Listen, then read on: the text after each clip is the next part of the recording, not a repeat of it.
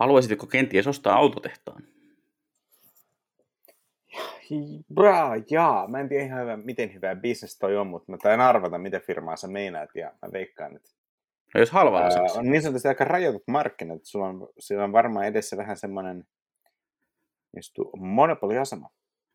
No kyllä sitä niinkin voi tosiaan kuvailla, että tota, ihan, ihan mielenkiintoinen tilanne, mutta Renault oli tosiaan päättänyt öö, ratkaista heidän koht, kohtuullisesta autoomistuksestaan aiheutuvan päänsäryn sillä, että se oli myyty tälle tota, venäläiselle autoalan tutkimusinstituutti NAMille.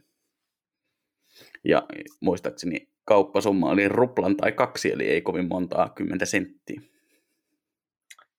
Siinä on ihan hyvä alkaa tekemään autoja. Pitää varmaan alkaa niin kuin, laittaa kaasareita niihin, kun eihän nyt saa varmaan mistään moottorinohjauksia tai mitään tällaisia. Joo, ilmeisesti siellä on jonkinlainen tota, paluu edessä jonnekin pimeille keskiajoille, että ilmeisesti ABS-jarruista ollaan jo ensimmäisenä luopumassa.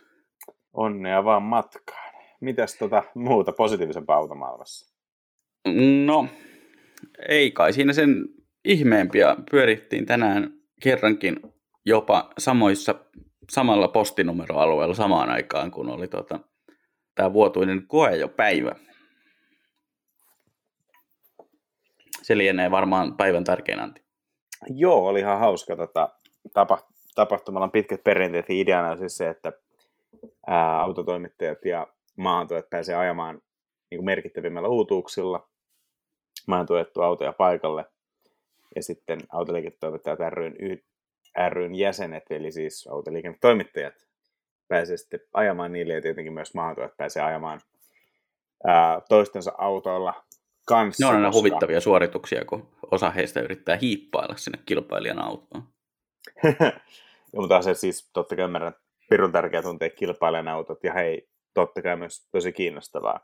Toki meidän ei tarvitse onneksi, tai onneksi onneksi, mutta ei tarvitse siitä välittää, että me voi ajella niin kuin, ihan vaan sen takia, että se on ää, aina on semmoisia autoja, miten niin kuin jää muuten ajamatta. Niin on tärkeää, että pystyy paikkaamaan. Ja toinen on se, että tällaisessa tilaisuudessa, missä on käytännössä kaikki merkittävimmät uutuudet, niin voit peräkkäin ajaa vaikka Hyundai Ioniq 5 ja Kia EV6 ja kokee ne erot. Mm. Tai, tai mitä tahansa vastaavaa. Joskus on ihan hyvä Toyota aikoista S-Mersuun ja miettiä, että pärniikö maailma yli sadalla tonnella. Eli tota, mitäs? Sä muutama auto ajettiin yhdessä ja muisteltiin menneitä. Mitäs kaikkea, mitäs kaikkea sä ailit? En mä ole ehkä ollut kovin hir- hirmusta listaa rästejä ajettavana, että kyllä se tota varmaan oli, ää, mikähän mulla oli siinä päivän ensimmäinen, ja päivän ensimmäinen taisi olla Honda HRV, joka multa oli jäänyt välistä kokonaan, mutta tota, ei se nyt ollut ehkä maailman avartavin siinä mielessä, että se oli hyvin samanhenkinen kuin Honda Jazz. Mutta mun mielestä se ei ollut... Honda Jazz on ehkä semmoinen auto, mikä niinku... voi ehkä tota, teitä lukijat ihmetyttää, että miksi me siitä puhutaan, mutta se on yllättävän, hida, äh, yllättävän hyvä. Siis semmoiseksi niin kuin vähän anonyymiksi vaivattomaksi perhekulkineeksi. Et esimerkiksi niin kuin eläkeläisen autoksi olisi ihan täydellinen, helppo mennä sisään, supertaloudellinen, helppo ajaa, selkeä. HRV, siinä oli vähän sama visio, mutta se ei ollut mun mielestä niin puhdas se visio. Se yritti vähän miellyttää kaikkea. Mä en oikein tiedä miellyttääkö selkeä ketään. Joo, se oli, mulle jäi HRVstä päällimmäisenä mieleen se, että se alusta oli musta kauniisti sanottuna vähän erikoinen, että tosiaan tuntuu, että se alusta tekee ihan julmetusti töitä ja se on tosi napakka, ja sitten korjaa ei niinku kiinnosta pätkääkään, mitä se tekee. Joo. On niin kuin, että niillä kahdella on niin kuin iso niin perustavanlaatuinen mykkäkoulu menossa. Joo. Mä aloitin heti tota kärkkymällä ton Nissanille tuonut Arjan prototyypin. Eli Nissan Aria on siis Nissan uusi sähköauto, joka on aika paljon Leafin yläpuolella. Öö, se jakaa perusrakenteensa tuon uuden sähkömeganen kanssa, eikö? Joo, näin kuulemma. Tuo oli hyvin muotoiltu, koska siis tota, öö, molemmat on ollut mun mielestä aika niinku ilahduttavia uutuuksia sinänsä ratin takaa. Mutta vaikka ne perusrakenteen, niin ää, ne on aika erityylisiä. Mittaristot, kaikki napit tämmöiset niin kuin, ää, on selkeästi eriä. Eli tota, siinä missä vaikka, no onhan Eniakin ja ID4 ero tavallaan aika iso, mutta tämä on mun mielestä vielä niin kuin iso, selkeästi isompi. että Arja tuntuu selkeästi Nissanilta ja Megane Meganelta ihan miellyttävä olla. Mä tykkäsin siitä, että niin tämmöisiä, mä en tiedä, ehkä lähde suuremmin analysoimaan tätä, koska ne on ehkä niin kuin enemmän asioita, joita on parempi tehdä työajalla, mutta niin kuin varsinaiselle työnantajalle, niin etten, etten vedä mattoa siinä leivän alta, mutta tota, siinä on niin puulistoja, missä on tavallaan niin kuin, niin kuin kosketuspinta integroituna tavallaan puulistaan. Eli kun sam, auto on sammutettuna, se on vain puulista, pistät virrat päälle, niin tavallaan hohtavat valot tulee se puulista läpi ja näyttää, missä on nappeja. Joo. Vähän, itse asiassa Beverly iX on vähän sama idea. Nissan onnistuu ehkä tekemään sen vähän vielä konseptiautomaisemmin. Mm, ei tietenkään käytettävyydessä läheskään yhtä hyvä kuin perinteinen fyysinen painike, mutta sanotaan, että jos pitää menetellä hipasupintalinjalla, niin toi on mun mielestä todella paljon makeimpi hipasupintalinja kuin vaikka tämä Volkerin käyttämä hipasupintalinja. Et sama kritiikki, mutta jos toinen laittaa mustan hipasupinnan keskellä mustaa aluetta ja toinen laittaa niin kuin jalopuulista, johon syttyy hipasupinta, niin no, sanotaan, että jätetään se sana jalo pois ja puunkin voi laittaa lainausmerkkeihin, mutta kuitenkin. Niin siinä on sen yritetty tehdä jotain uutta, mistä saa aina pisteet. Joo, se on ollut tosi makeen näköinen kaikissa ennakkojutuissa se arjen sisusta kyllä, että tota, en yhtään ihmettele tätä kommenttia, ei valitettavasti riittänyt oma aika sen rattiin tällä kertaa, mutta, tota, mä, mutta tota, oli ilahduttavaa, että se oli tuotu jo niin kuin verrattain aikaisessa vaiheessa tuonne koeajopäivän käymään. Joo, autot tulee joskus syksyllä Suomeen. No mikä on sitten seuraava auto? Nyt on kyllä hyvä kysymys. Mä en pistänyt niitä erityisemmin listaa. Mä luulen, että mä saatoin hypätä hetkeksi tota Alfa Romeo Stelvion takapenkille, jossa oli muutama tuttu, tuttumme ajamassa. Ja tota, ää, siitä Stelviosta jäi ennen kaikkea mieleen se, että se oli sangen punainen sisustaltaan, koska siihen oli tota valittu rohkeasti sellainen kunnon pornonpunainen nahkaverho. Joo, Stelvio. Miksi sinä et voi olla Julia Farmari? Se on muuten hyvä kysymys, koska tota, kyllähän niin kuin melkein kaikki Stelviota koskevat argumentit päättyy aina siihen, mutta kun Julia. Niin siis, Stelvio on luokassaan hyvä, mutta mua ei kiinnostaisi niin kuin työn ulkopuolella toi autoluokka. Julia taas on semmoinen auto, että mä voisin kuvitella ostavani sellaisen, ja päivä päivältä alan olla enemmän kypsempi, että esimerkiksi voisin omistaa auto, missä on takaovet. Terveä siis, onko meillä nyt seitsemän autoa taloudessa. Yhdessäkään ei ole takaovia. 106 ralluja taitaa olla ainoa viisipaikkainen. Niin tavallaan semmoinen niin kuin ihan oikea auto alkaisi olla ihan hyvä. Ja mä voisin ehkä joskus pitää tästä jakson, mutta jos niin kriteeri olisi bensakone, saa olla vähän voimaa, ei haittaa, no automaatti käytännössä, koska nykyään kaikki käytännössä alkaa olemaan, ja tota, neliveto, eikä mm. haittaisi, että on, niin kuin, että on jotain niin kuin kivaa, joko hyvä ajaa tai sitten jotain muuta karismaa. Ja no sanotaan, että ehkä 25 tonnia tai alle, mutta tota, voi olla, niin kuin, mulla ei ole sinänsä iän suhteen tämmöisen suhteen väliin, mutta mä en haluaisi autoa, mikä on niin kuin, eh, potentiaalinen granaatti. Et, et niin kuin mieluummin maksaa ostaa vähän lisää, mutta mä en halua sellaista, että siitä menee niin kuin kolmen tonnin vaihteesta räppälää tai tällaista. Joo. Eli tämä sulkee esimerkiksi valtaosan mahdollisesti VV-konsernista pois, koska tota, mä en koe, että mun tarpeilla ja haluilla ää, niiden tuotteiden niin kun, tuote palkitsee sen mahdollisen ylläpidettävyyden. Kyllähän siis sieltäkin löytyy paljon hyvää, mutta että niin kun, aika moni esimerkiksi DSG tai sanotaan, että A4, 182 TFSit, niin ää, tekemättä enempää tutkimusta, niin vähän kuulostaa, että en halua ottaa etenkin vanhemman pään mallienkaan riskiä.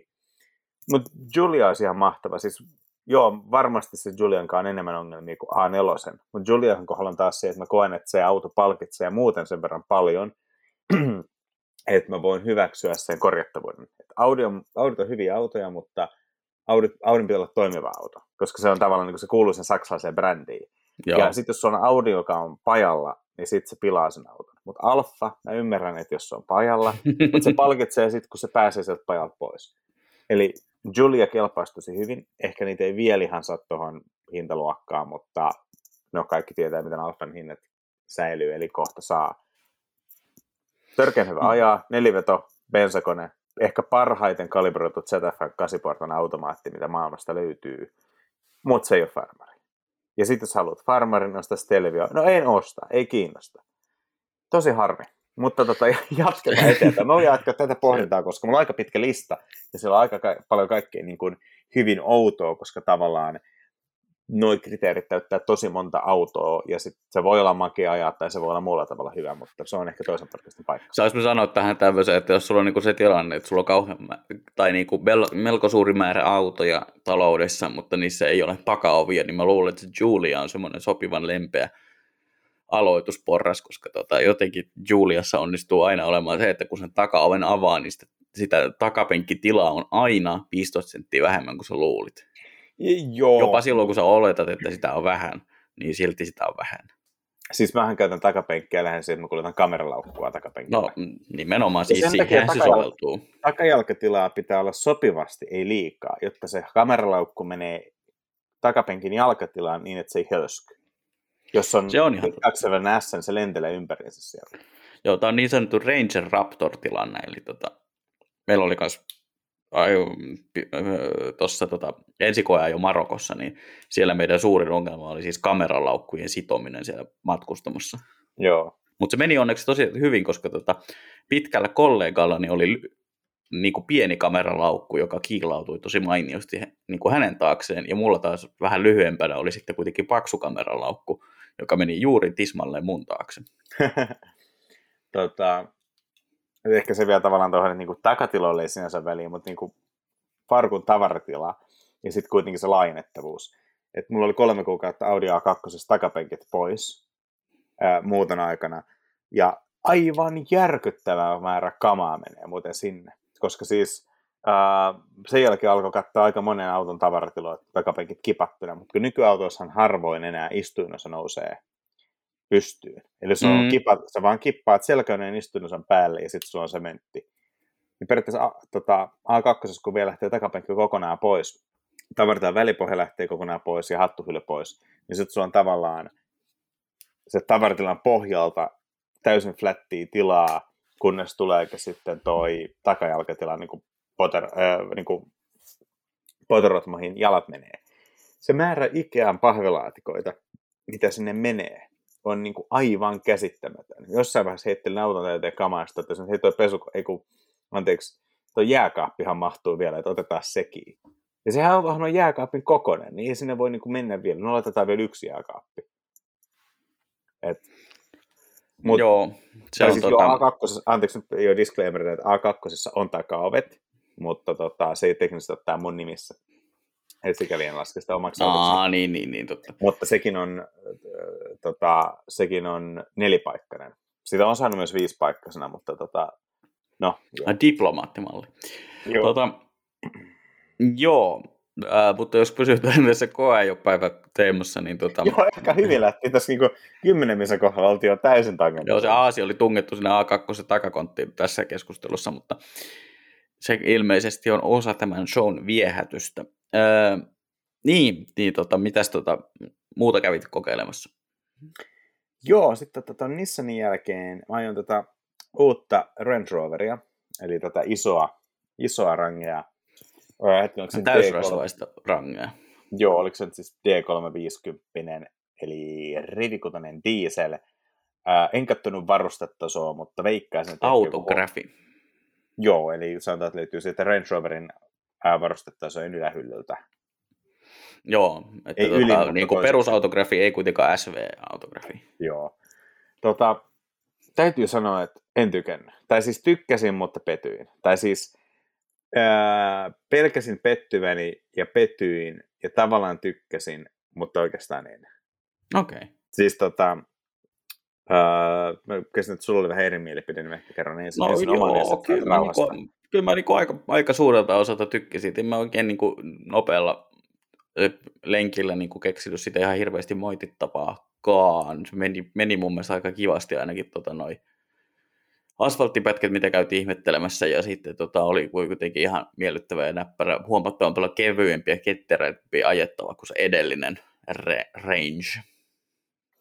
Mua otti, okei, okay, siis tuossa oli yksi kaksi kakkoset vai kaksi kolmoset vanteet, mutta tota, se jousitus ei, ei selviä niistä, että tota, tervämmät tärähdykset, se on aina toki ilmajoustuksella vaikea, mutta kuitenkin niin ne tulee läpi, ja sitten muutama semmoinen niin isompi töyssy, niin se niin kuin pyörä tavallaan rävähti sinne töyssyn pohjalle ja pomppasi ja sitten ääni kuului niin kuin korissa asti.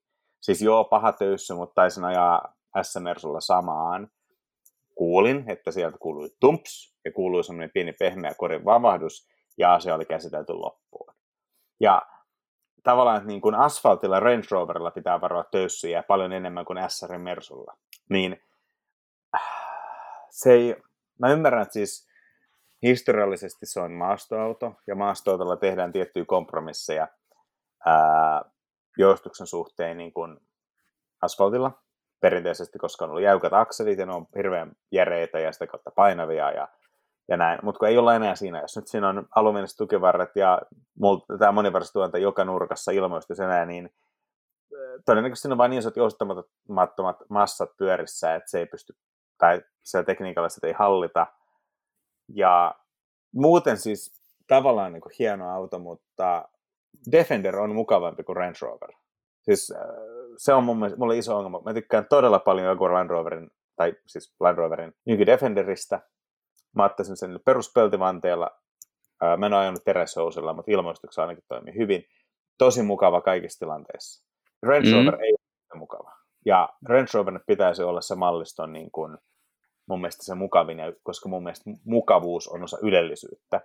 Toisekseen, toi oli niin kuin ammatillinen analyysi. Muuten siis ihan hieno. Ää, voimallinen toimii hyvin, kaikki, kaikki tämmöistä, että mä aion sen verran lyhyesti, että, että ei niin kuin suuremmin kokemusta ohjauksesta tällaisesta. Melutaso vaikutti aika asialliselle.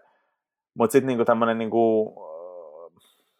subjektiivinen mielipide, niin mä tiedän, että Range Rover on pitkään tai kauan ollut jo jotain muuta kuin minä Range Rover aloitti maailman mm. silloin 60-70-luvun taitteessa. Ää, alun perinhän se luksus oli se, että Range Roverissa oli esimerkiksi niin kuin ikkunat, ovet, katto, ja ne piti vettä, toisin kuin, niin kuin Series Land Rovereihin mahdollisesti pultattavat vastaavat varusteet ja näin. Tietty se V8-kone, mutta tota, Range Rover on aina ollut sellainen tietty niin kuin, aika taitava tasapainoilu ylellisyyden ja semmoisen arkipäiväisen vaivattomuuden välillä tavallaan. Siis tavallaan niin kuin on ollut jo ylellistä, on ollut nahkaa ja kaikkea tämmöistä, mutta silti on ollut aika niin kuin funktionaalinen auto. Eikä ole tavallaan ollut liian blingi. Briteillähän on upea taito tavallaan niin kuin käyttää niitä samoja materiaaleja, millä saksalaiset tekee niin kuin Överiblingin Maybachin jonnekin Dubaihin, ja britit tekee kuitenkin edelleen aika niin kuin hienostuneen näköisen tuotteen, vaikka se on sama määrä kromia ja kaikkea tällaista. Mutta toi menee ehkä, toki se on siis hyvin niin kuin yksilön varustelusta tämmöisestä kiinni, mutta toi, toi meni ehkä vähän liikaa siihen niin kuin blingi-osastolle kuitenkin. Mä en osaa sanoa oikein, mistä se tulee, mutta se on hurmaan paljon tästä kaikkea pientä mun mielestä niin turhaa kikkailua, että esimerkiksi Toi oli viisipaikkainen versio, niin siinä on ää, keskipaikka takana, kuten edeltävässäkin, niin se taittuu sähköllä alas isoksi käsinojaksi. Ja sitten siinä on niinku tabletti, jolla sä loppujen lopuksi et oikeastaan voi tehdä yhtään mitään. Mutta siinä on se tabletti, koska saksalaisessa edustusautoissa on takapenkillä tabletti. Niilläkin voi tehdä hirveän paljon, mutta kuitenkin vähän enemmän. Tuossa on tabletti, ja tabletilla esimerkiksi voi säätää taka, niin kuin lämpötilaa kunnolla. Tai ehkä pystyy, mutta se on aika hankalaa. Ja sitten lämpötilan säädölle on omat namiskansa sitten sinne niin keskikonsolin päätteessä tavallaan niin kuin etupenkin käsinojan takaosassa siinä niin kuin keskipaikan istujan jalkojen juuressa. Ja tavallaan, niin kuin, että miksi siinä on se tabletti, kun sillä ei mitään niin kuin, tavallaan pointtia. Ja sitten se koko mun mielestä se sähkölallasta, että keskikonsoli on periaatteessa hauska idea, mutta se on myös vähän semmoinen, että no pitikö tähänkin laittaa yksi sähkömoottori. Että tavallaan ää, sitä ylellisyyttä haetaan niin tarpeettomuudesta. Ja se tökkii silloin, kun siinä niin kuin, miten mä sanoisin, että ylellisyys jaoteltaisiin niin primääriylellisyyksiin ja sekundääriylellisyyksiin. Tämmöinen sähköinen ää, kesinoja on sekundääristä ylellisyyttä. Se on semmoista hauskaa blingiä, kuten joku skumppakaappi tai va- aikanaan vaikka telkkari. Ja sitten taas tämmöinen niin primääriylellisyyttä on mun mielestä ne auton niin perusjutut. Melutaso, jousitusmukavuus, istuinmukavuus. Ne, ne, ne, miltä sä et voi välttyä, kun sä ajata tai olet kyydissä autolla. Että on näitä varusteita, joissa voit päättää, että sä leikit sillä, tai sä voit päättää, että nyt ei mun tarvitse koskea tuohon keskikonsoliin. Mutta keskitytty niihin, mutta sitten se just joustusmukavuus ja nämä perusasiat, niin, niin tota, se, se mulle vähän tökkii. Mutta pitää antaa uusi mahdollisuus toiselle, toiselle yksilölle ja näin, koska tota, mä haluan tykätä tuosta autosta. On toi edelleen ihan pirun paljon tyylikkäämpi kuin vaikka Bentayga tai, mm. tai, tai GLS tai mikään vaan. Joo, sehän on mielenkiintoista, että Bentleyllä koetaan toi uusi Range Rover suorastaan uhaksi, koska tota, ää, se on siirtynyt niin kuin sen verran ylöspäin hinnastossa, että se rupeaa uhkailemaan jo niin kuin edullisimpia pentaikoja. No siis sanotaan näin, että ää, kritisoin juuri aika paljon uutta Range Roveria, mutta jos mietit Range Roverin tai Bentaikan ostoa, niin ostapa Range Rover. No, no saattaapi olla, että tota, olisin enemmän kiinnostunut siitä Range Roverin värikartastosta. Joo. Mitäs sitten sun seuraava auto? Mitäs tota, Range Roverin jälkeen se oli varmaan BMW iX. Hei, nyt vaan mielenkiintoista kuulla sun kommentit.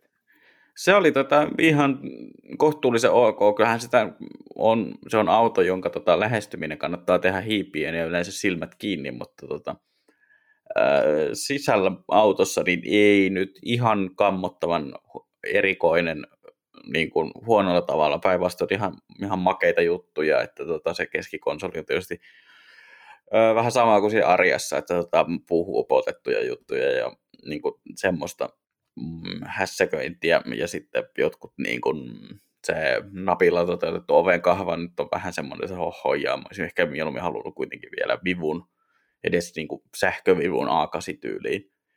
Mutta tota, näin. Mutta tota, sisältä ihan mielenkiintoinen ja miellyttävä uutuus. Vähän me siinä muistaakseni ihmeteltiin, tota, että se ovien sulkeutumisääni ei ehkä vastaa se auton hintaluokkaa. Niin se mun mielestä menee vähän siihen samaan osastoon, että tota, ei se, se ulkopuoli ei tosiaan ole sitä parasta osaamista, mutta sisältä ihan jees. Joo, ehdottomasti se sama mieltä. Mun mielestä se voimallinen on aika jees, Ää, mutta tota, tai se on lähinnä se, että se menee yllättävän vaikuttavalla kulutuksella niin isoksi autoksi. Ää, toi koajoyksilö, mikä oli, sen sisustan väritys on tavallaan, eikö se ole semmoinen tummaharmaa vai vähän sinertävä? Mä olisin sanonut vähän punertava, mutta... Ah, ehkä mä eri Ei, kun sama, no joo. Ei, kun sama iso lohko se oli. Niin, joo. Mutta tavallaan siitä on voimakkaampiakin sävyjä, missä on niin aika makea, makeen näköiset se, että just oven, oviin integroidut penkin säätönapit tavallaan on vaan niin kuin sellaisia kristallinappeja kankaan päällä, niin siinä on oma efektinsä kyllä. Että tavallaan se oli tosi iso positiivinen yllätys mulle sen jälkeen, kun pääsen rattiin, mutta mä edelleenkin niin ulkoa kyllä kovin fani ole. Ja mä en vielä tiedä, niin kuin, että jos niin kuin, jossakin vaiheessa Seiskapemarin kohdalla se ratkaisu oli se, että sen ajoi aina keula edellä seinää, seinää vasten, niin ää, mä en tiedä, mikä IXn kohdalla on se ratkaisu. Pitää yrittää ehkä pudottautua kattoluukusta sisään.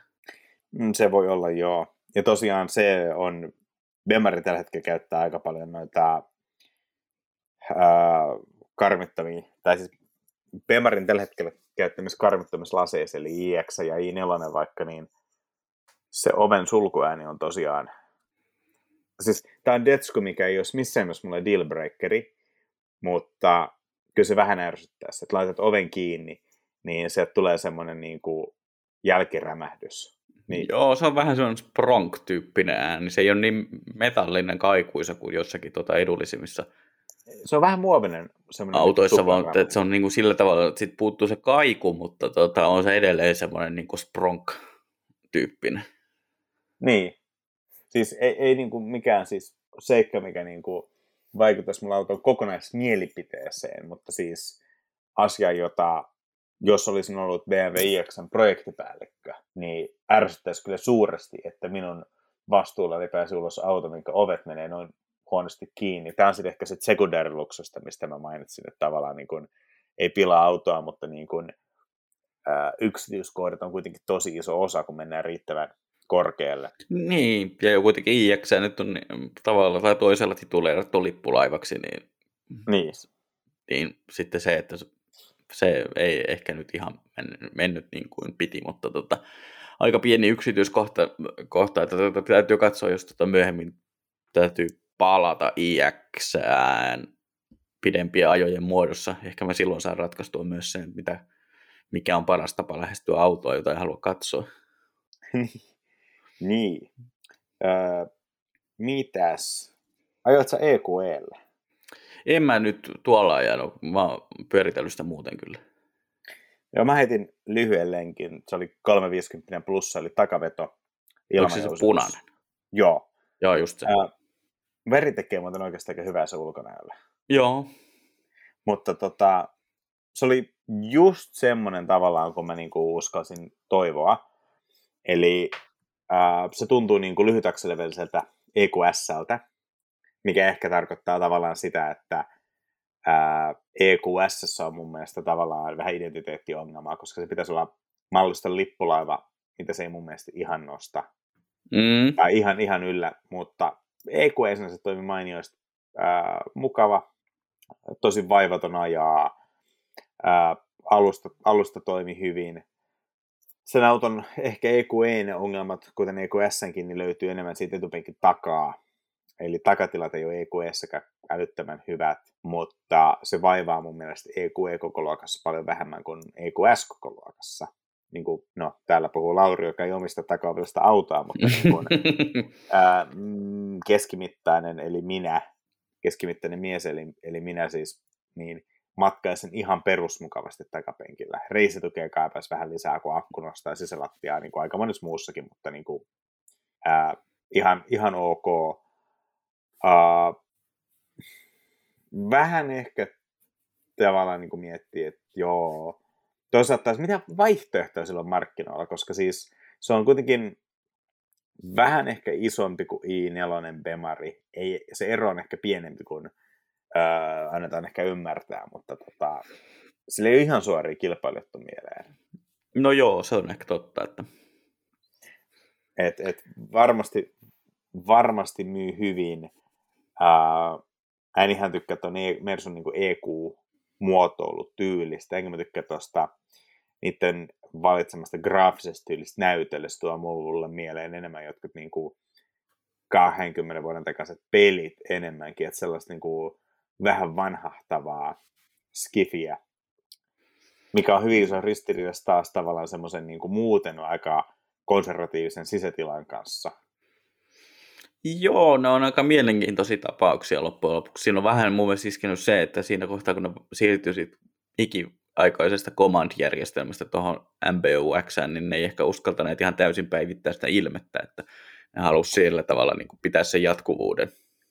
MBUX oli ehkä myynti, niin kuin Aasaressahan se esiteltiin, niin se oli alkuun mun mielestä, niin kuin etenkin keskinäyttö oli ihan hillitty, ja Mitteristäkin ihan ok, mutta se menee koko ajan niin semmoiseksi tavallaan irrottelevammaksi, mutta kun se on semmoista, se on semmoista niin kuin saksalaista irrottelua, se ei ole aina niin kaunista katsottavaa. Vai että niin kuin party starts now. Niin. Se on, joo, tavallaan ymmärrän, mitä, mitä haet takaa. Että tota, ja sitten siellä on edelleen mun mielestä se, että vaikka niin kuin esimerkiksi il, ilmastoinnin kautta lämmityslaitteen toiminnoista suurin osa löytyy siitä alareunasta suoraan, niin sitten kuitenkin se, mitä sä oikeasti tarvitset, niin on piilotettu sinne niin kuin varsinaisen valikon taakse, niin se menee vähän semmoiseksi niin kuin edelleen valikkoseikkailuksi, vaikka se, tota, se keskin, pystymallinen keskinäyttö on nyt sen kokoinen, että sillä saa sentään jotain tehtyä tuossa niin uudemmassa MBUX-revisiossa, mutta tota, mm, näin. Yksi, mikä on mun mielestä mielenkiintoista, on se, että EQEssä on tällä hetkellä aika isoja rajoituksia siihen, sen suhteen, että siihen ei saa vielä – läheskään kaikkiin malleihin hyperskriiniä, mutta se on mun mielestä tällä hetkellä vain plussaa, koska se oli ehkä sellainen niin kuin mun suurin yksittäinen kritiikki EQS oli se, että mä, en niin kuin lämmennyt sille hyperskriinille ollenkaan, ja mun mielestä se vaan ärsytti, kun ääreisnäyssä näkyy niin kuin tosi paljon siitä mustasta niin kuin kiltopinnasta aiheutuvia valoheijastuksia. Joo, siis ehkä jos kertauksen paikkana, eli Mersu myy Hyperscreen nimellä kojelaudan levyistä näyttöä, joka on oikeasti siis niin kuin mittaristo, keskinäyttö plus kolmas näyttö apomatkustajalle, jotka on yhden lasin alla. Ja esimerkiksi EQS se on, jos on koneversio tai tehoversio, missä se ei ole vakioina, niin se on 10 tonnin lisävaruste. Ja mä melkein mieluummin niin voisin maksaa tonnin siitä, että se olisi ilman hyperscreenia. Se yrittää olla makee, mutta kun mun mielestä ei oikein keksinyt, että mitä niin on näyttöpinta-alalla tehdään, niin sitten sulla on vaan näyttöä näytön vuoksi, niin se on aika huono näytön paikka. Mm. Se on ihan totta, että onhan siinä se etu, että se keskinäyttö kasvaa siinä samalla vähän leveämmäksi, että se ei ole niin puikula kuin toi pelkkä pystymalli, mutta tota, se ei ole sen arvosta, että siihen, tulee, siihen keskinäyttöön tulee pari tuumaa lisää, että sitten sulla on kuitenkin se niin kuin apukuljettajan näyttö, jolla voi tehdä jotain tai voi olla tekemättä vähän apukuskista riippuen, ja sitten tota, se on kuitenkin niin kuin tosi ärsyttävän näköinen pinta koko ajan.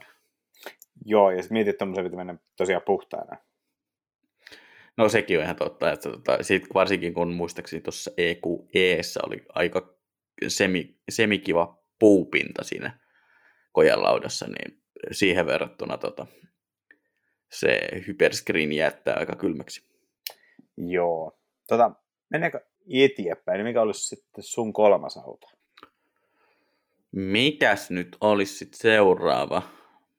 Mitähän kaikkea sitä tuli ajettua? Oliko meillä sitten seuraavana jo Aiko X Cross? Menisin sanoa X. Ai niin, me ajettiin Aiko yhdessä, joo. Oliko siis, joo. nyt siis Aiko X vai Aiko Crossi? Cross on kulma virallisesti. Joo. Ähm, Tämä on vähän tuommoinen, niin kuin, mitä mä sanoisin, varmasti täyttää sen tehtävänsä, mitä sillä on. Mutta jos mä oon aika tykästynyt niin kuin Jarikseen, koska Jaris on mun mielestä aika kokonaisuudessa aika hyvin niin kuin hiottu paketti, siinä, siinä ei ole hirveän paljon moitettavaa, niin aikosta puuttuu se samanlainen semmoinen niin kuin, ää, niin kuin viimeistelun tuntu tavallaan. Mä en tarkoita nyt niin kuin materiaaleja tällaisia, vaan niin kuin, että en usko, että Aikon kehittämiseen on käytetty samanlaista budjettia kuin Järiksen kehittämiseen on käytetty. No ei taatusti kyllä. Et se tuntuu aika niin, vähän niin kuin vanhanaikaiselta pikkuautolta. Vapari, kolmipyttinen kone, CVT-vaihteisto. Ää, sanotaan, että ehkä moottorin vaatimat kierrosluvut ovat sellaisia, että sinne pitää vaan vakuuttaa itselleen, että kyllä Toyota on osoittanut te, osaavansa tehdä käytettyjä moottoreita, et, kestäviä moottoreita, että siellä se huutaa, mutta kyllä se varmaan huutaa vielä puolen miljoonan jälkeen ihan samalla tavalla.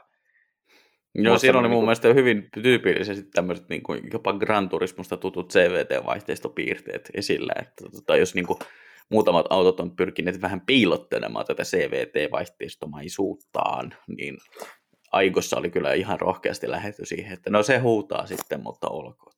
Joo, ja siis ei tämä ole mikään ongelma, mutta vaatii, että kuljettaja uskaltaa antaa täyden kaasun ja unohtaa epäilemättä ihan turhat mekaaniset sympatiat, että kyllä se kestää. Mutta jos se kuulost, ajatus tuntuu pahalta, että siellä se huutaa kuutta tonnia niin kuin 10 sekuntia putkeen, kun kiihytät maantielle, niin sitten sit aiko, aiko ei ole auto sinulle.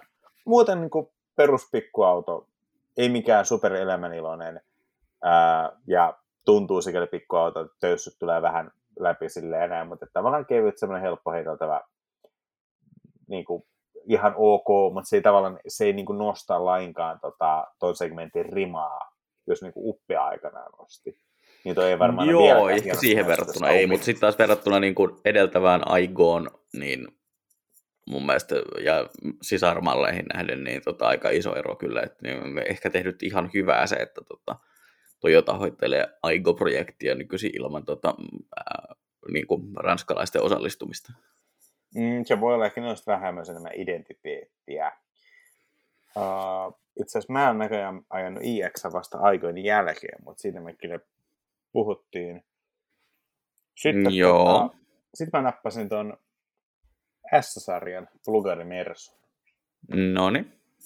täytyy sanoa, että kun aikoista hyppää niin hyppää kyllä tosiaan automaailmassa niin aika toiseen päätyyn. Tota, mä oon hehkutettu ehkä s aika paljon tässä podcastissa. Ei tosiaan ehkä viimeisen vuoden aikana hurjan paljon, mutta tota, onhan se edelleen mun mielestä aika niin kuin hurja se ero siinä, miten S-sarjan Mercedes tulkitsee sen tienpinnan tai, tai suodattaa verrattuna melkein ehkä mihin tahansa muuhun autoon maailmassa. Ehkä Rolls Royce Phantom Ghost ää, pois lukien. On niitä ajanut Suomessa. Ää, ja Phantominkin kohdalla välillä mietti, että oho, toi töys tuli vähän läpi. Varmaan olisi tullut SRSsäkin, mutta mitenköhän toi olisi eronnut. Mutta tavallaan niin kuin, ää, vertaa SR ja se, se lähin auto varmaan, mikä joustusmukavuus on S-sarjan tasolta parempi, on tosiaan Phantom, koska se, miten se häivyttää kaikki tienpinnan karheudet, miten se tasoittaa kaikki semmoiset töyssyt, mitä niin kuin semmoisen auton joustoverolla oikeastaan voi tasoittaa, niin se on aika huikea. Ja ehkä pelkästään niin kuin ajamalla S se on, sitä ei huomaa, koska kyllähän Suomen tieto on semmoisia, että kyllä sieltä löytyy sellaisia ansoja, mitkä SRJankin joustuksen läpi tulee. Mm. Et ei se nyt mikään niin kuin CX ole, piti mainita. No ei ole kyllä CX siis ikinä ajanut, että tota, ei, ei, verran, ei, ei mennä tuohon. No, mutta Citroen on mainittu. Niin. Mutta siis tavallaan niin kuin, äh, joo, sieltä löytyy asioita, mitkä tulee SRjan läpi. Että ei se ole semmoinen niin kuin lentävä matto, joka on täysin immuuni. Mutta kun SRjan jälkeen ajaa äh, melkein millä tahansa muulla, esimerkiksi mun kohdalla mä ajoin A8, niin tajuaa, että ne, se määrä asioita, mitkä S-sarjassa tulee niin kuin häiriöinä läpi, on hämmentävän paljon pienempi kuin mitä vaikka Audi A8 värittää. Mm. Eli pätkät, jossa S-sarja tuntuu, että menee kuin kilparannan tasaisella asfaltilla, niin a tulee jo pientä värinää läpi. Töyssyt, mitä s ei vielä lainkaan huomaa, tulee kevyyn vavahduksena a läpi. Isommat heitot, missä s tulee semmoinen vaimea heilahdus, niin a tulee jo isompi liike, ellei vähän semmoinen jymähdys. Mutta niiden välistä eroa, tavallaan siis A8 on tosi hyvä tasoinen auto. Ja jos ajaa pelkästään sillä, niin siitä on hirveän vaikea löytää moitittavaa. Mutta sitten kun ajaa a ja s peräkkäin, tajuaa, miten älyttömän paljon korkeammalle Mersu on riman niin mukavuusasiassa nostanut.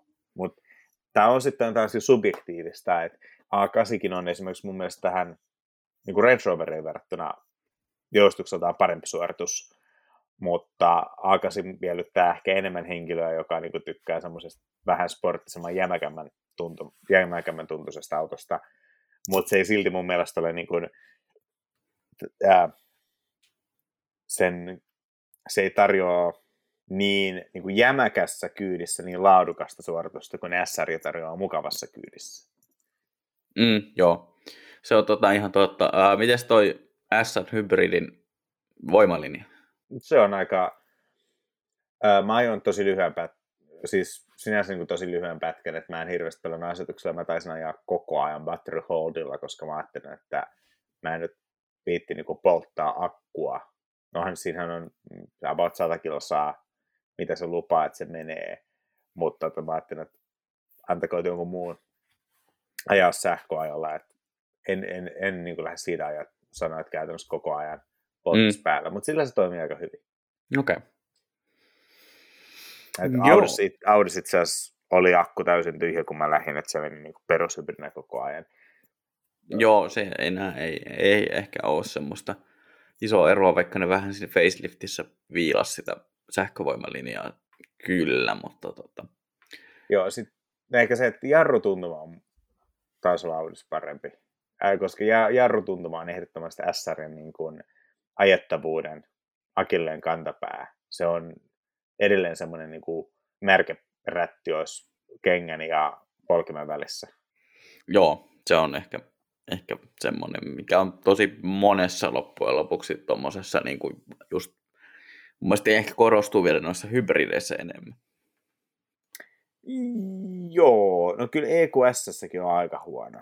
Vaikea mm. sanoa, että missä se on pahimmillaan, mutta tota, parannettavaa, parannettavaa olisi. Ää, mitäs sen jälkeen? Oliko sulla vielä mitään? No ei mulla kyllä oikeastaan ollut, koska tota, mulla ei, ei tota ihan hirveästi puuttunut listalta, että kaikkia oleellisia asioita oli tullut ajettua joko lähiaikoina tai sitten on tulossa pian ajoon terkkuja Citroenille, mutta tota, sitten siinä oli myös semmoinen legendaarinen ehkä seitsemän auton putki, kun kysyin autoa koeajoon ja oli juuri sillä hetkellä menossa ja sitten olikin jo aika lähteä, lähteä tota eteenpäin, niin se meni vähän niin kuin se loppupäivä siinä sitten tota, kahvista ja pullasta nautiskelle. Miten mieltä olit pullan laadusta? No pulla oli ehkä ihan peruskama. Mä olisi ehkä pitänyt hyökätä, kun siellä oli, oli tota, siinä iltapäiväkahvin yhteydessä vissiin kakkua tarjolla. Niin tota. Joo, mä, mä en kanssa siihen ehtinyt. Joo, että voi ihmisparkaa. Joo, sitten tota, toi viimeinen, viimeinen, mitä mä ajoin, oli toi Mustang Mach-E. Anteeksi, ei. Ford Mustang Mach-1. Eli tämä on siis se traditionaalinen bensiinimoottorilla varustettu Mustang. Joo. Ajatko sitä itse asiassa? En itse asiassa ajan. Mä luulen, että mä palaan, palaan siihen myöhemmin. Tota, ää, mä joskus sanoin aika rumia sanoja Mustang Bulletista, jonka kanssa toi jakaa mun käsitteeksi niin perustekniikan. Ää, mun pitäisi itse asiassa nyt tässä livenä luntata, että miten toi, miten toi eros, siis noista, ää, mikä tämä nyt onkaan, tämä, tämä Ai GTstä ja no GTstä, sikäli eikö tuossa toi saman verran teho kuin tuossa niin Bulletissa? Joo, vissiin. Suunnilleen. Eli käytännössä GT350 osia pikkasen. Ää, joo, siis tuo konehan on edelleen tosi makea. Mm, se on. Mutta mä en edelleenkään oikein tykkää sitä autosta siinä ympärillä. Okei, ei ole siis mun tyylinen autokaan, mutta niin kuin toi edelleen tosi vahvaiset välitykset on niin törkeen pitkiä, että sä oot niitä kakkosella 100, reilusti, no yli 120. Ja joskus vähän harrasti matematiikkaa Bulletin kohdalla, niin kolmosella muistaakseni lähem 170-180. Ja toi 500 V8, niin sen huipputeho tulee 7 tonnilla. Ja huippuvääntö tulee, mitä, lunttasin netistä 4600, nämä on kai jenkkikoneen arvoja. Jenkeissä on vähän enemmän niin kuin potkua. Mm.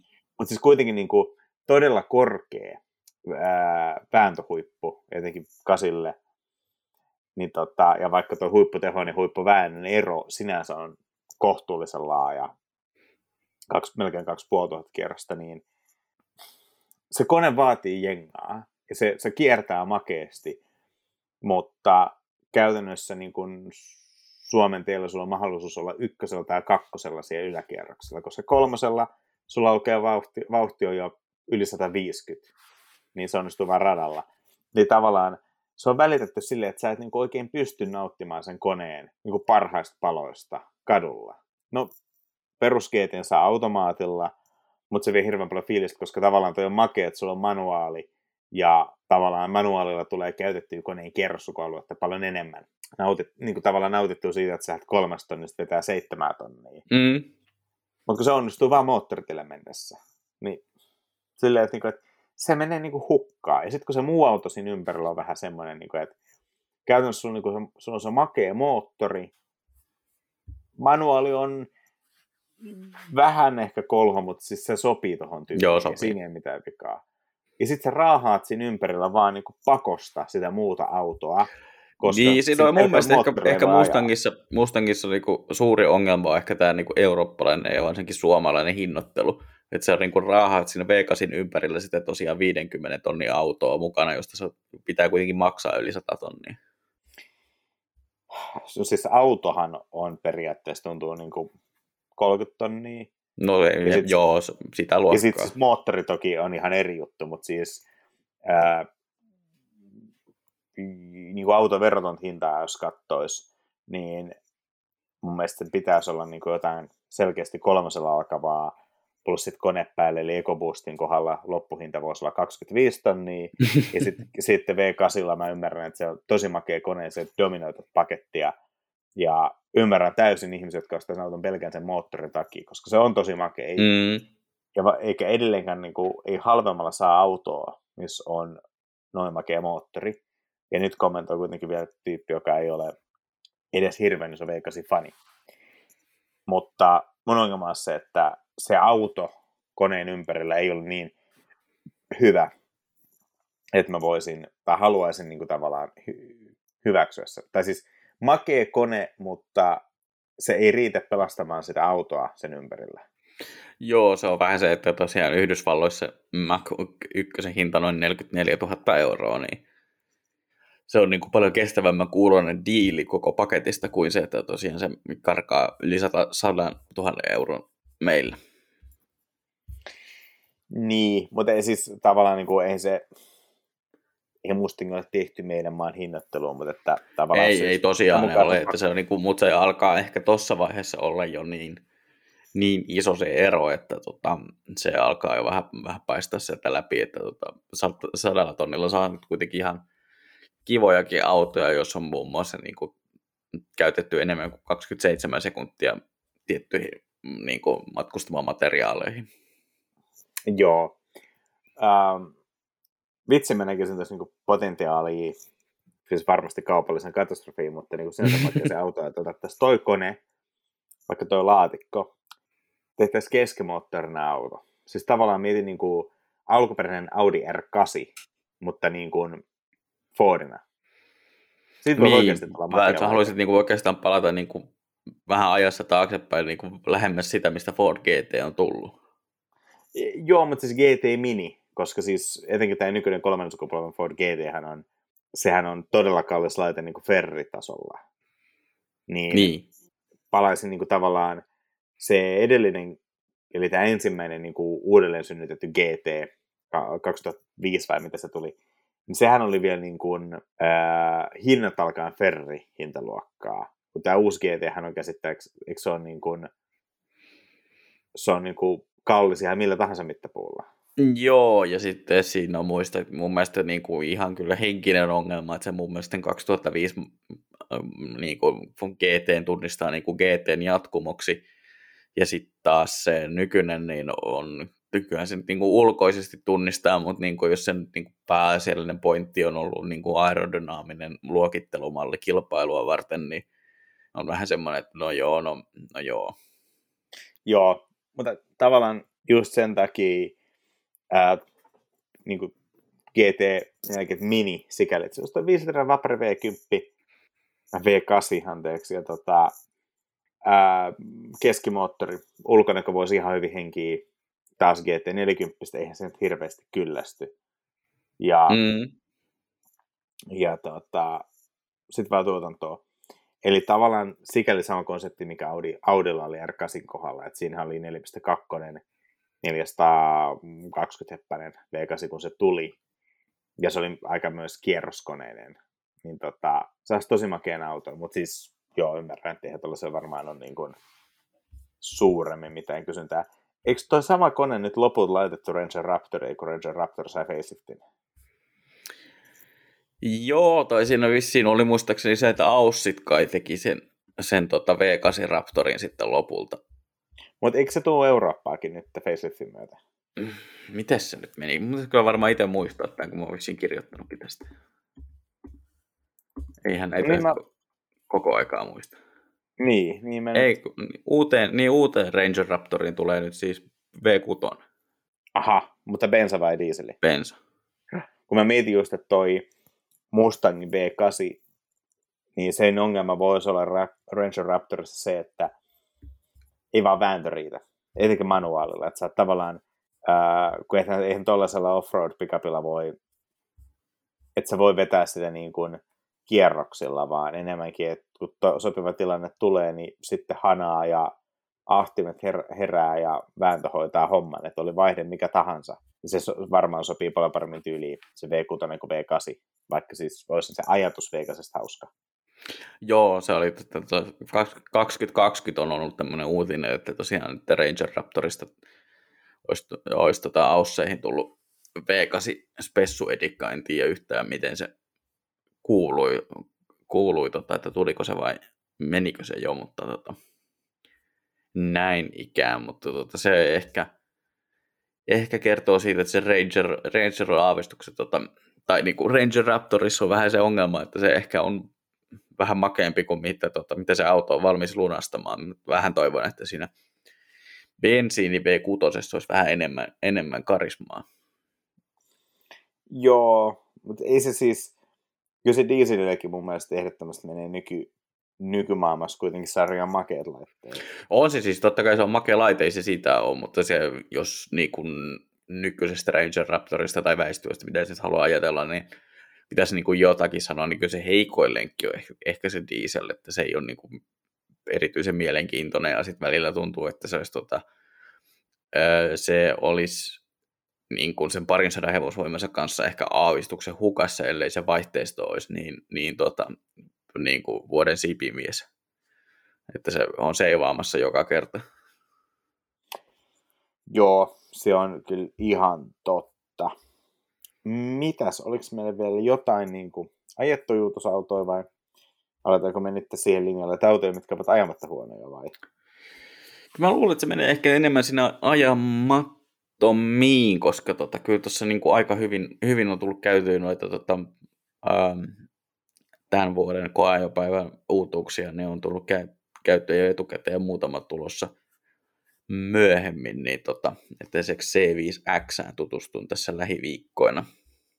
Mun piti käydä ajaa oikeasti, tai siis piti käydä ajaa se, mutta mä ihan oikeasti, no ei sanoa, että unohdin, vaan niin kuin olisi... Kaikkea ei kerkeä. Niin, en, en tajunnut käydä kiinni silloin, kun olisi ollut se sopiva hetki, että unohdin silloin, ja sitten kun hetken päästä olisi ollut aikaa, niin en enää ehti. Tai siis, Joo. Ää, kun mulla olisi ollut aikaa, niin en enää ehtinyt. Niin Joo, DS4 ja DS9 olisin kanssa voinut tota, käydä ihmettelemässä tässä niin kuin ranskalaisputken jatkona, mutta ne tosiaan osu myös semmoisen ajan hetken, että ne olivat menossa. Hei, nyt päästinkin hauskaan ideaan. Tota, ää, tiedätkö sen, Tiedätkö sen DSn hinnan? Nää, ysin vai nelosen? DS9. No, kerro toki. Tota, mä varmistan, että jaan totuutta, mutta sä voit sillä aikaa kertoa vähän, minkälainen auto se on niin spekseltään, Eli se PSA, mikä? hybriditekniikkaa? No tänne on tuota kirjoitettu tämmöinen nopea kommentti kuin Etens 4x4360, joka viitannee äh, asteiden sijasta hevosvoimiin tällä kertaa. Plug-in hybrid ja viimeinen sana on rivoli, koska tuota DS käyttää aika paljon Pariisin eri kaupungin osia näissä tuota, öö, varustetasoissa, missä ainoa pieni ongelma on se, että he on, vaativat myös, että siellä on yhtenä varustepakettina Performance Line, joka taas tietääkseni ei ole Pariisin kaupungin osa. Ei kuulosta tutut siihen, ei mitä ei, ta- Ainakaan ei olla metrolla menty sinne. Niin. Mutta tota, joo, eli 360 voimainen plugin hybridi, yksi kutonen, rivinelonen, turbo, sähkömoottori teessä takana ja näin. Rivoli Plus varustetasolla hinnat alkaa 80 000 20 eurosta. No, no joo, onhan sekin tietysti jonkinlainen summa rahaa. Niin, ja sitten siihen pitää ottaa vielä väri päälle. Muuten se tulee pohjimaalissa. Joo, sitten sä saat siihen myös kuuden tonnin nahkaverhoilun. On siinä vakionäköinen siis mm. nahka, mutta jos haluat niin. paremman nahkaverhoilun. Ja sitten Rivoli Plussaan saa vielä niin kuin ajoavustinpaketin ja paremmat hifit, ton niin kuin 500, kattoluukut on niin 600. Et tästä on melkein mahdollista rakentaa, no 90 tonnia saa menemään. En tiedä, saako menee 100 tonnia. Eli tota, tässä pitää nyt niin kuin suurin piirtein alkaa jo valitsemaan, että DS9 vai esimerkiksi Mercedes EQE. Niin, tai jos haluaa sporttisempaa, niin BMW i4 M50. Niin, mutta jos tuo ole mukava ihminen. Niin. Että tota, okei, nyt siis DSn puolustukseksi, että jos ottaa ää, pelkän performance line nelivedon, niin se on enää 74 tonnia. Ja jos tyytyy etuvetoplugarin, niin se on enää 62 tonnia. Ja jos tyytyy pelkkään, huom, 225 seppäinen plugin hybrid, maksaa 62 000 euroa. No se alkaa kuulostaa jo niin kuin asiallisemmalta pointilta, tota, onko se millä varuste? O- oota, mutta... oota, oota, se on performance line. Okei. Okay. Mut, mutta. Se Pariisin puuttuva kaupungin osa. Joo. 225 hevosvoimainen plugari, 62 tonnia.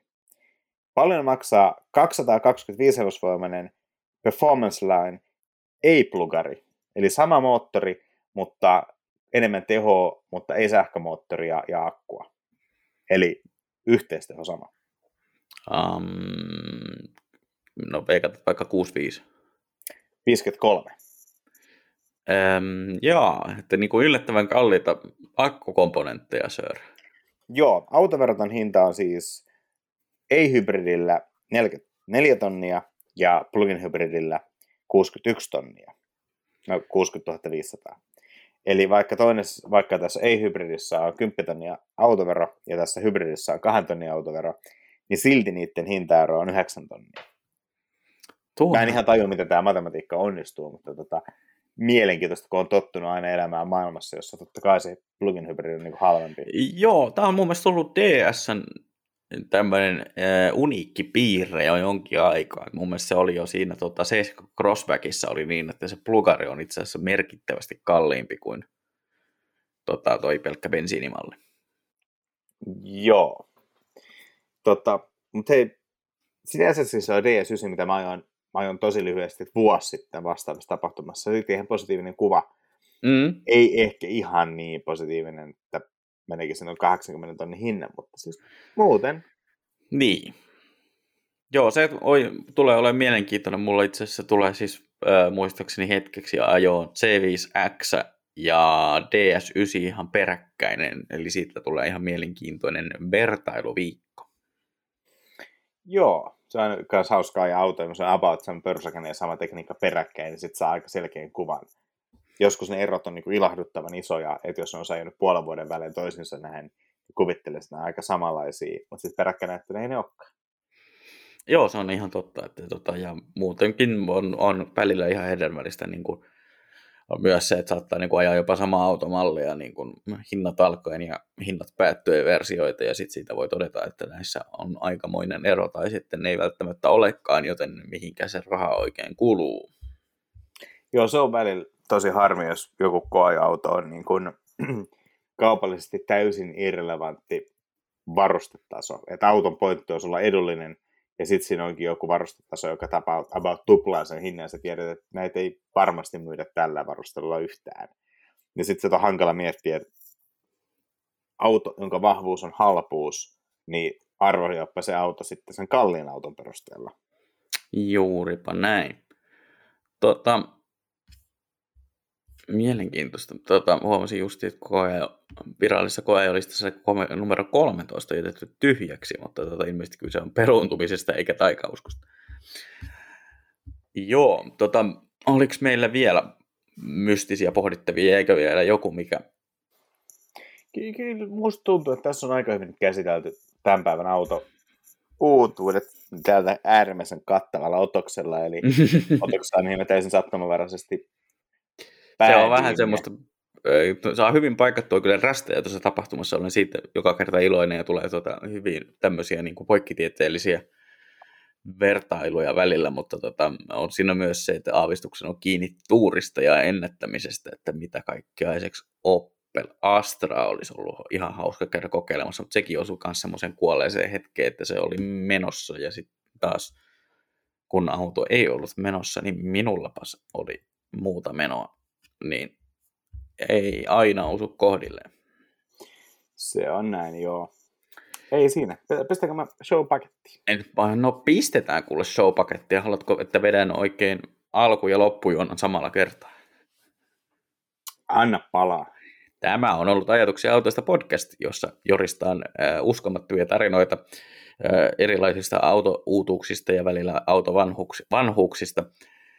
Yleensä keskimäärin noin tunnin ajan. Muistahan jättää tälle showlle erilaisia pisteitä ja kommentteja valituissa podcast-palveluissa ja Spotify-ihmiset voivat vaikka esimerkiksi vilkuttaa ikkunasta tai kertoa tästä showsta naapureille.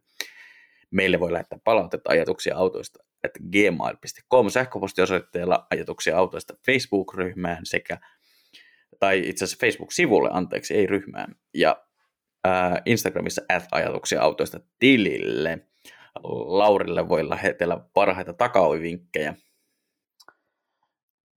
Tämä oli aika yllättävä taas.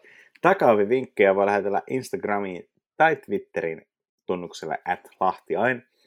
Ja Aakalle voi lähetellä tarkempia kuvauksia DS9 auton lisävarustehinnastosta Twitterin at Mondostik ja Instagramin at Mondostik3000. No siinähän ne tärkeimmät sitten taisivat tällä kertaa olla. Tuota noin, niin odotan innolla, kun sieltä tulee semmoinen äh, 72-sivuinen PDF, jossa eritellään näitä tota, erilaisia varusteyhdistelmien hintoja ja verotuksia. No, huvensa kullakin. En minä sitä ehkä lue, mutta tota, odotan innolla. Sitä odotellessa kuitenkin olisikohan aika pistää show pakettiin, eli kiitos ja kuulemiin. Kiitos, kuulemiin.